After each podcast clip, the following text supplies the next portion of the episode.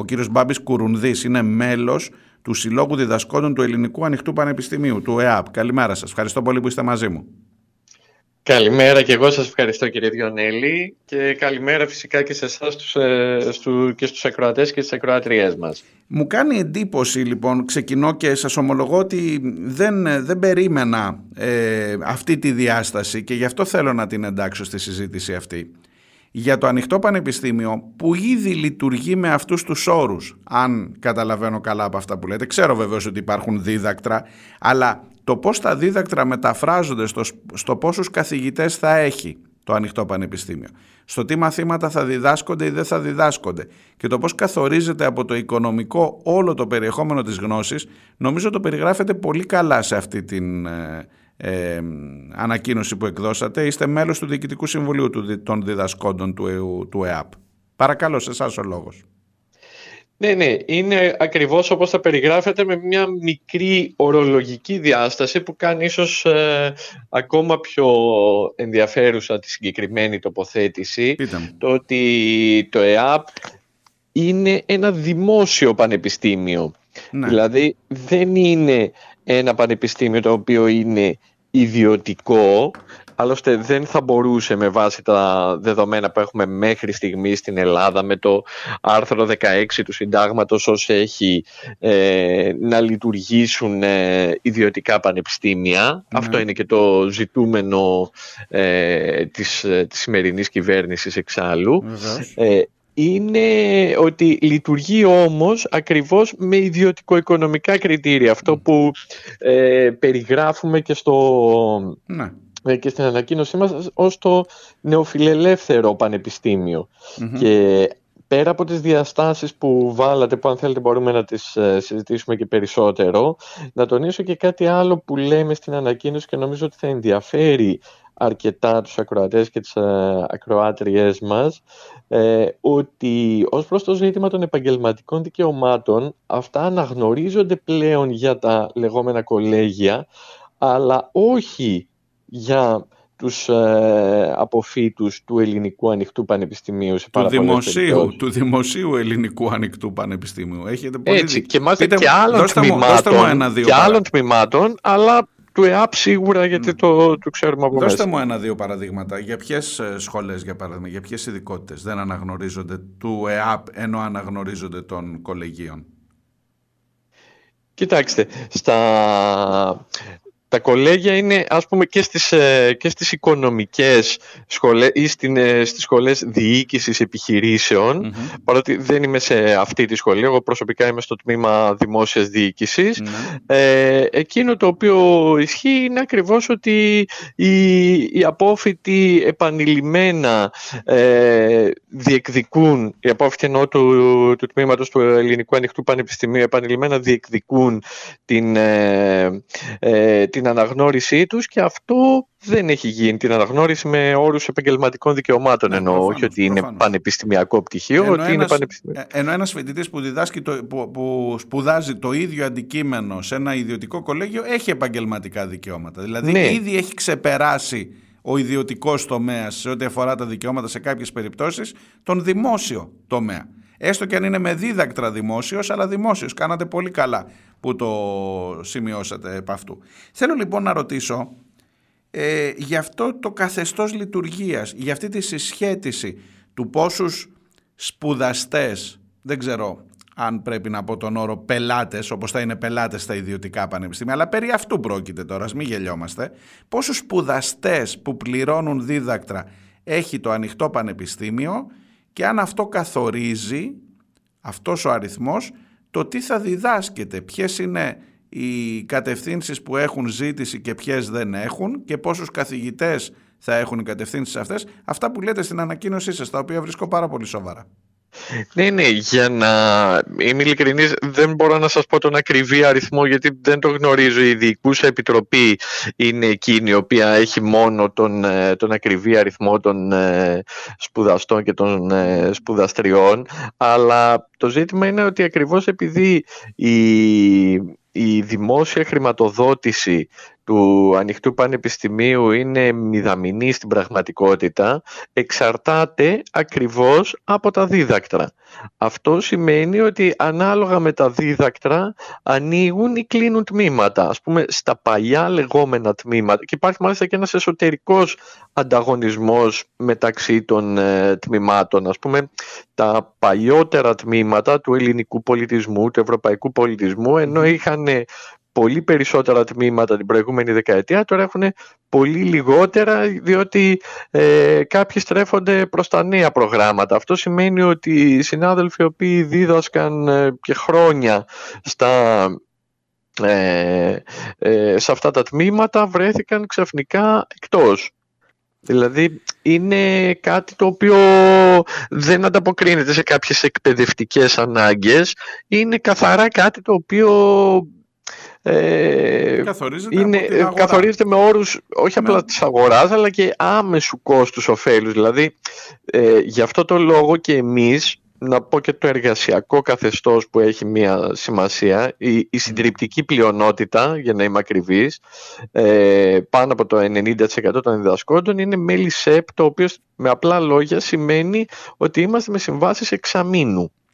Άρα δηλαδή, εγώ αυτή τη στιγμή τελειώνει το εξάμεινο του Φεβρουαρίου. Δεν είναι δεδομένο αν θα είμαι στο εξάμεινο το εαρινό που θα ξεκινήσει το Μάρτιο. Διαρκής εργασιακή επισφάλεια. Το λέτε και συγκεκριμένα. Και μάλιστα τη λέξη πελατεία την βάζετε και εσείς στην ανακοίνωσή σας. Για να διδάξεις θα πρέπει να υπάρξει επαρκής πελατεία και ότι θα δημιουργηθεί μια εμπέδωση αυτής της λογικής στην τριτοβάθμια εκπαίδευση.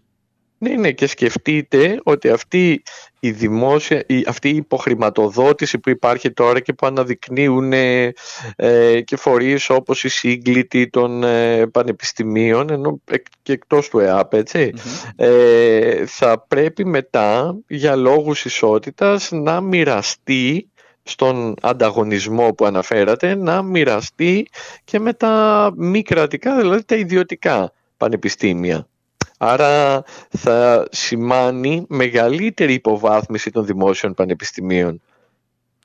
Κύριε Κουρουνδή, όλη αυτή η κατάσταση, όλη αυτή η εικόνα, ε, ήδη μου, μου λέτε αρκετά πράγματα για το πώς θα εξελιχθεί, αλλά θέλω να καταλάβω μέσα στο ελληνικό ανοιχτό πανεπιστήμιο, ε, θα, θα μπορούσε κάποιος να σας πει, να το θέσω αλλιώς, γιατί αντιδράτε σε αυτό, δηλαδή θα θέλατε να υπάρχει ένας κλάδος, ένας, ένας ε, τομέας εκπαιδευτικός αφού δεν έχει ζήτηση, δηλαδή αν δεν θέλει, αν δεν υπάρχουν επαρκείς φοιτητές που να ενδιαφέρονται για τον ευρωπαϊκό πολιτισμό, λέω τώρα το πιο παλιό μάλλον πρόγραμμα, ε, τι να κάνουμε, θα κλείσει. Δεν θα, τι, άμα, γιατί πρέπει να το συντηρώ και να πληρώνω τον κύριο Κουρουνδί και τον οποιονδήποτε καθηγητή αφού δεν έχει ζήτηση βρε παιδί μου από την αγορά με νόμους προσφοράς, ζήτησης με την αυτορύθμιση που δημιουργεί οποιαδήποτε αγορά. Γιατί δεν ακούγεται λογικό αυτό από την άλλη πλευρά; Νομίζω ότι θα μπορούσε να σας θέσει κάποιος αυτό το ερώτημα.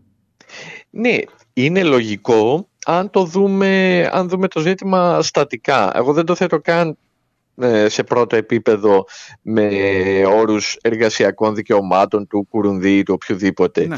Το πρώτο ζήτημα είναι καταρχάς το δικαίωμα της πρόσβασης στη μόρφωση από αυτό το οποίο θα πρέπει να ξεκινάμε είναι αυτό.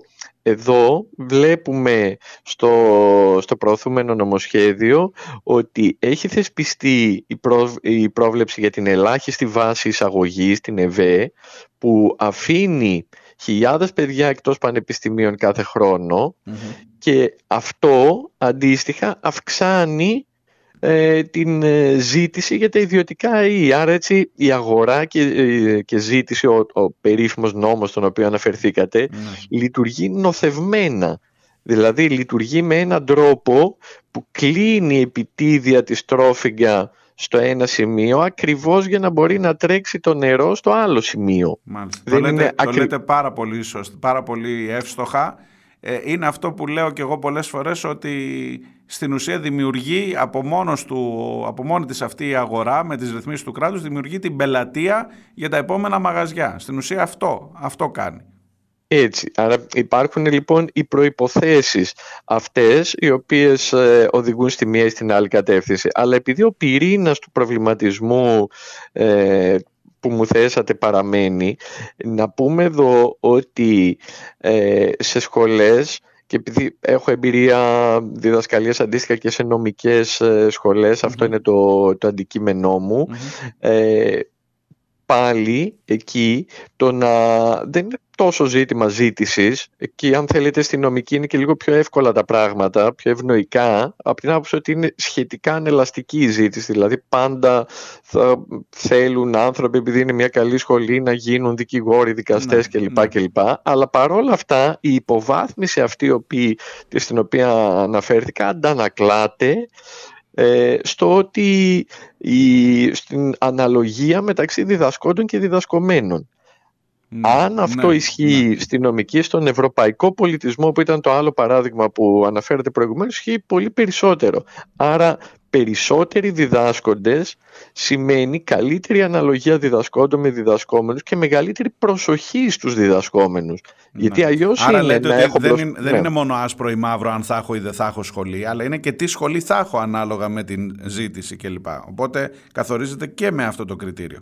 Βέβαια, ακόμα και έτσι, δηλαδή ακόμα και με αυτό το κριτήριο, είναι μια πολιτική επιλογή να πεις, το λέω τελείως σχηματικά, αν θέλω να κάνω ένα τμήμα με έναν διδάσκοντα και 30 φοιτητές και φοιτήτριες από το να πω ότι θα κάνουμε 15 και άρα θα έχω δύο διδάσκοντες.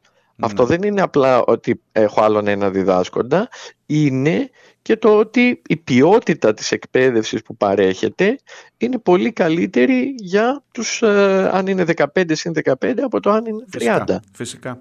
Τελικά λέτε ότι η υπεράσπιση του άρθρου 16 δεν είναι μια ιστορική ανορθογραφία της χώρας. Ούτε είναι οπισθοδρόμηση, ούτε είναι κάτι στο οποίο μείναμε πίσω. Έχει πολύ συγκεκριμένα χαρακτηριστικά και γίνεται για πολύ συγκεκριμένους λόγους. Και με αυτό θέλω να κλείσουμε την κουβέντα μας.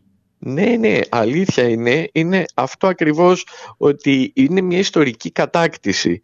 Πολλές φορές σαν ε, εξυγχρονισμός, σαν πρόοδος ε, προβάλλεται κάτι το οποίο είναι στην πραγματικότητα μια επιλογή ανατροπής μιας κατάκτησης και οπισθοχώρησης σε μοντέλα που είχαμε εκπαίδευσης ε, πριν από πολλές δεκαετίες. Δηλαδή τώρα λέμε ότι η μεταπολίτευση και το Σύνταγμα του 1975 ήταν παλιός προς αυτά, ενώ αυτό το οποίο μου θυμίζει είναι αυτό που έγραφα στη διατριβή μου ε, για την, ε, σε μια αναφορά για τη δεκαετία του 50 που είχαν πάει φοιτητές να διεκδικήσουν από τον τότε Υπουργό Θηβαίο, Θηβαίος λεγόταν, ναι, ναι. το, το δικαίωμα δικαίωμα στη μόρφωση διότι υπήρχαν δίδακτρα και του είχαν πει να μην σπουδάσουμε και εμείς οι φτωχοί και εκείνος τους απάντησε να γεννιόσαστε πλούσιοι.